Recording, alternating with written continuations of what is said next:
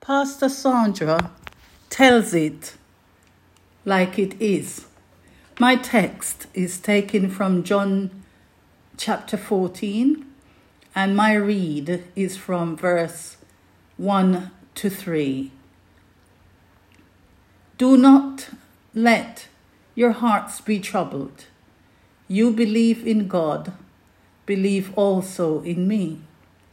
My Father's house has many rooms. If that were not so, would I have told you that I'm going there to prepare a place for you? And if I go and prepare a place for you, I will come and take you to be with me, that you also may be there where I am. You know the way to the place where I am going. So Jesus knew that the hour had come for him to leave this world and go to the Father. He was um, saying these things to his disciples on the day of the Passover festival, also. It was the day when the devil had already put the thoughts of betraying Jesus in the head of Judas Iscariot, the son of Simon. However, Jesus knew that God had given power, given complete power to him, and that he had come from God. So Jesus continued his admonishments by stating that one of you is going to betray me, and they were puzzled. The disciples were puzzled by the statement and they began to ask Jesus, Who is it? The statement puts them into pandemonium as they did not realize the impact of betrayal and what it entails that he will be betrayed, crucified, and killed by Roman soldiers. So they began to ask Jesus again, Who is it? Jesus said, It is the one that dips his bread in the tray with me. He is the one. But even though Jesus says these things to the disciples, the disciples, um, they still did not understand because they thought the reference was made to Judas as he carries the money bag. So Jesus arises from the table, tie a towel around his waist, and began to wash his disciples' feet he explained the reasons for doing what he did. And he explained his, his betrayal, his um, crucifixion, and how it would be conducted. And he encouraged the disciples that they must not worry. And um, he encouraged the disciples that they must continue washing um, the disciples' feet in the same way as he did to them when he is gone. So, why did I give you this, children of God? I give you this so you can appreciate the application Jesus made to his disciples and the statements that he made and the encouragement and comfort he was using to admonish them in John 14 1 to 2, to 2. He said, Do not let your heart be troubled. And um, there were two sisters that ministered to Jesus, but one was always troubled. She was always cumbered and troubled um, and, and, and, and had issues with her sister. So um, I'm using this to support my little talk today. Um, so I'm going to pick the story up in Luke 10. And um, it's the story of Mary and Martha. So Luke 10, and I'm going to read from verse 38 to 42. So as Jesus and his disciples were on their way, he came to a village where a woman named Martha opened her home to him. She had a sister called Mary, who sat at the Lord's feet listening to what he said. But Martha was distracted by all the preparations that had to be made. She came to him and asked, Lord, don't you care that my sister has left me to do the work by myself? Tell her to help me. Martha, Martha, the Lord answered, You're worried and you're upset about many things, but few things are needed, or indeed only one. Mary has chosen what is better, and it will not be taken away from her. I like that. Mary has chosen what it is better, and it is, and it will not be taken away from her. So, so, so, so Jesus, going back to what Jesus said to the disciples, he said, Let not your heart be troubled. And so, my little nugget today, request today, as I'm led by the Holy Spirit to come to you, children of God. How is your heart today? How is your heart today? Is your heart um, troubled and weighed down like Martha? Or you're you concerned like Martha that, oh, you're, you're alone in the kitchen, you, you, you, you're taking care of the children on your own, you're doing all the domestics on your own, you, you, you, um, you're running all the errands on your own. And, um, and, and, it's, and it's really affecting you. And so um, Martha was bothered about this, the domestics, domestic preparation that was causing friction between her and her sister. Uh, and um, I'm not saying that um, what Martha was doing is was important. Of course, it was important. Um, she was making pre- preparation, food preparation, taking care of the house. She was, it was important, and I think, I believe Jesus knew that as well. But it's a matter of choice. It's choice. And um, and um, are you saying, Pastor Sandra, I shouldn't take care of the kids? I'm a single parent and I'm taking care of the children. I have to be doing the the the um the house. I'm working at the same time. Um, I'm doing the school run. I'm doing everything at the same time. Are you saying that um, that's not a good choice? No, that's not what I'm saying. I'm not saying you shouldn't do that. You should do that and continue to do that. Um, but I'm going to answer your question that the choice is, the matter is that um, we need God. We need Jesus. We need Jesus to go and to order our steps.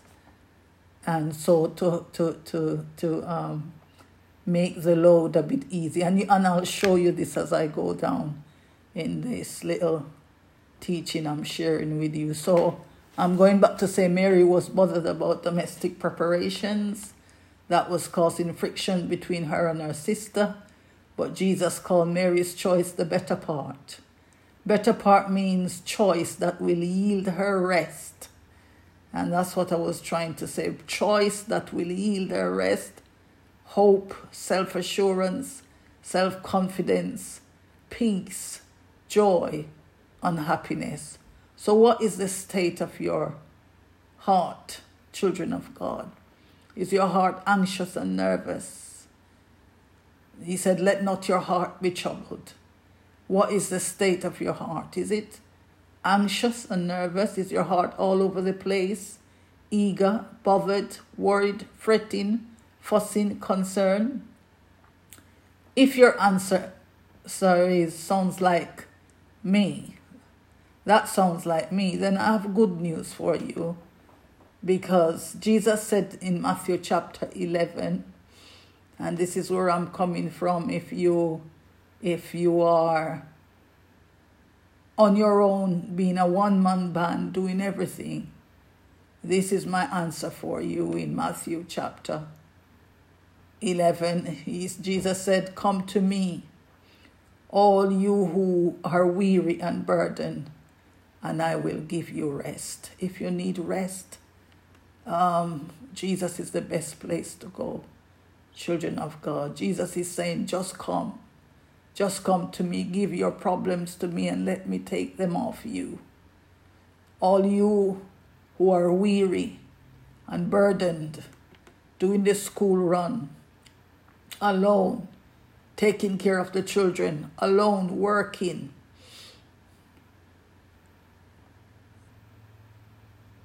Jesus is saying, Give them to me. Sick and tired of life, give them to Jesus. He's saying, Come, come unto me. Sick and tired of problems, going around in circles, no hope, no dream feeling like you're a deadbeat, nothing to look forward to. Jesus said, Give them to me. All you can see and hear is hurt and poverty, and, and, and all you can hear is war and lack and deficiency and scarcity and shortage and sickness and disease and virus and problems and problems and problems. Jesus said, Come and let not your heart be troubled. Let not your heart be troubled. He said, You believe in God, believe also in me. Take my yoke upon you and learn of me, he said, for I am gentle and humble in heart, and you will find rest for your souls. For my yoke is easy and my burden is light. This is Jesus, Jesus speaking. This is Jesus speaking. He said, Take my yoke upon you and learn from me, for I am gentle and I'm humble in heart, and you will find rest in your souls. For my yoke is easy and my burden is light. Amen. So going back to the teaching in verse 2, Jesus speaking said, My father's house has many mansions. Yes, many mansions. Some version of the Bible said many rooms. And Jesus has the provision to cater for all our needs physical needs, spiritual, mental, emotional, psychological, biological. Many rooms mean Jesus is there to cater for all our needs. Amen. He's there. He's, he's the caterer. Caterer is there to take care of all your needs. And his name is Jesus. Jesus said, If that were not so, would I have told you that I am going there to prepare a place for you? Jesus was at liberty to take the declaration because he knows his father's house. And he said, My father's house has many rooms or many mansions. Think about the things that can be found in a mansion or place in a mansion. Jesus said, If I go and prepare a place for you, I will come back and take you to be with me, that you also may be where I am. You know the way to the place where I'm coming from. So before his ascension to his Father, Jesus prayed in John 17. And I like what he said in verse 24 and 25. He said, Father, I want those you have given me to be with me where I am and to see my glory, the glory you have given me because you loved me before the creation of the world. Righteous Father, Though the world does not know you, I know you, and they know that you have sent me. I have made you known to them and will continue to make you known in order that the love you have for me may be in them and that I myself may be in them. Do you want Jesus to be your Lord and Savior? Children of God, do you want Jesus to be your Lord, Lord and Savior. if you do, I'm going to close now. If you want Jesus to be your Lord and Savior, this is what you do. It's just easy. It's in Romans 10. I'm going to read from verse 8. But what does it say? You have heard the word. The word is near you, it is in your mouth and your heart. That is the message concerning faith that we proclaim. And this is what you do, children of God. If you want Jesus, if you you have to declare with your mouth, Jesus is Lord, and believe in your heart that God raised him from the dead. And if you do those two things, confess, declare with your mouth that Jesus is Lord, and believe in your heart by faith that God raised him from the dead, the Bible said you will be saved. Verse 10 says, For it is with your heart that you believe and are justified, and it is with your mouth that you profess your faith and are saved. As the scripture said, anyone who believes in him will never be put to shame. And I can assure you, child of God, you will never ever be put to shame. I can vouch that, and I'm not reading from a book, my experience, as I've always said before, I never read out of a book. I'm talking about experience that happens to me. My relationship with Jesus, my encounter with Jesus was not given to me from a book. It is real. It is real. It is real. The day I met him, it is real. I was a Christian all my life and didn't know, didn't have a relationship with Jesus. I didn't know who he was, yet I was a Christian. So it's possible that you might be a Christian, but you haven't got a relationship with Jesus, a one to one where you, you know him, where he comes to you and you know him. Yes, that's what I have now with Jesus a one to one relationship. Prior to that, I didn't have him. I thought I did, but I didn't. So when the real him came, I did not recognize him. And when he came, he came out of a very, very, very, very bad experience where I thought I was going to lose my life. Not thought I was going to lose my life, and he came and he saved me. My spirit left my body, and he came and he saved me.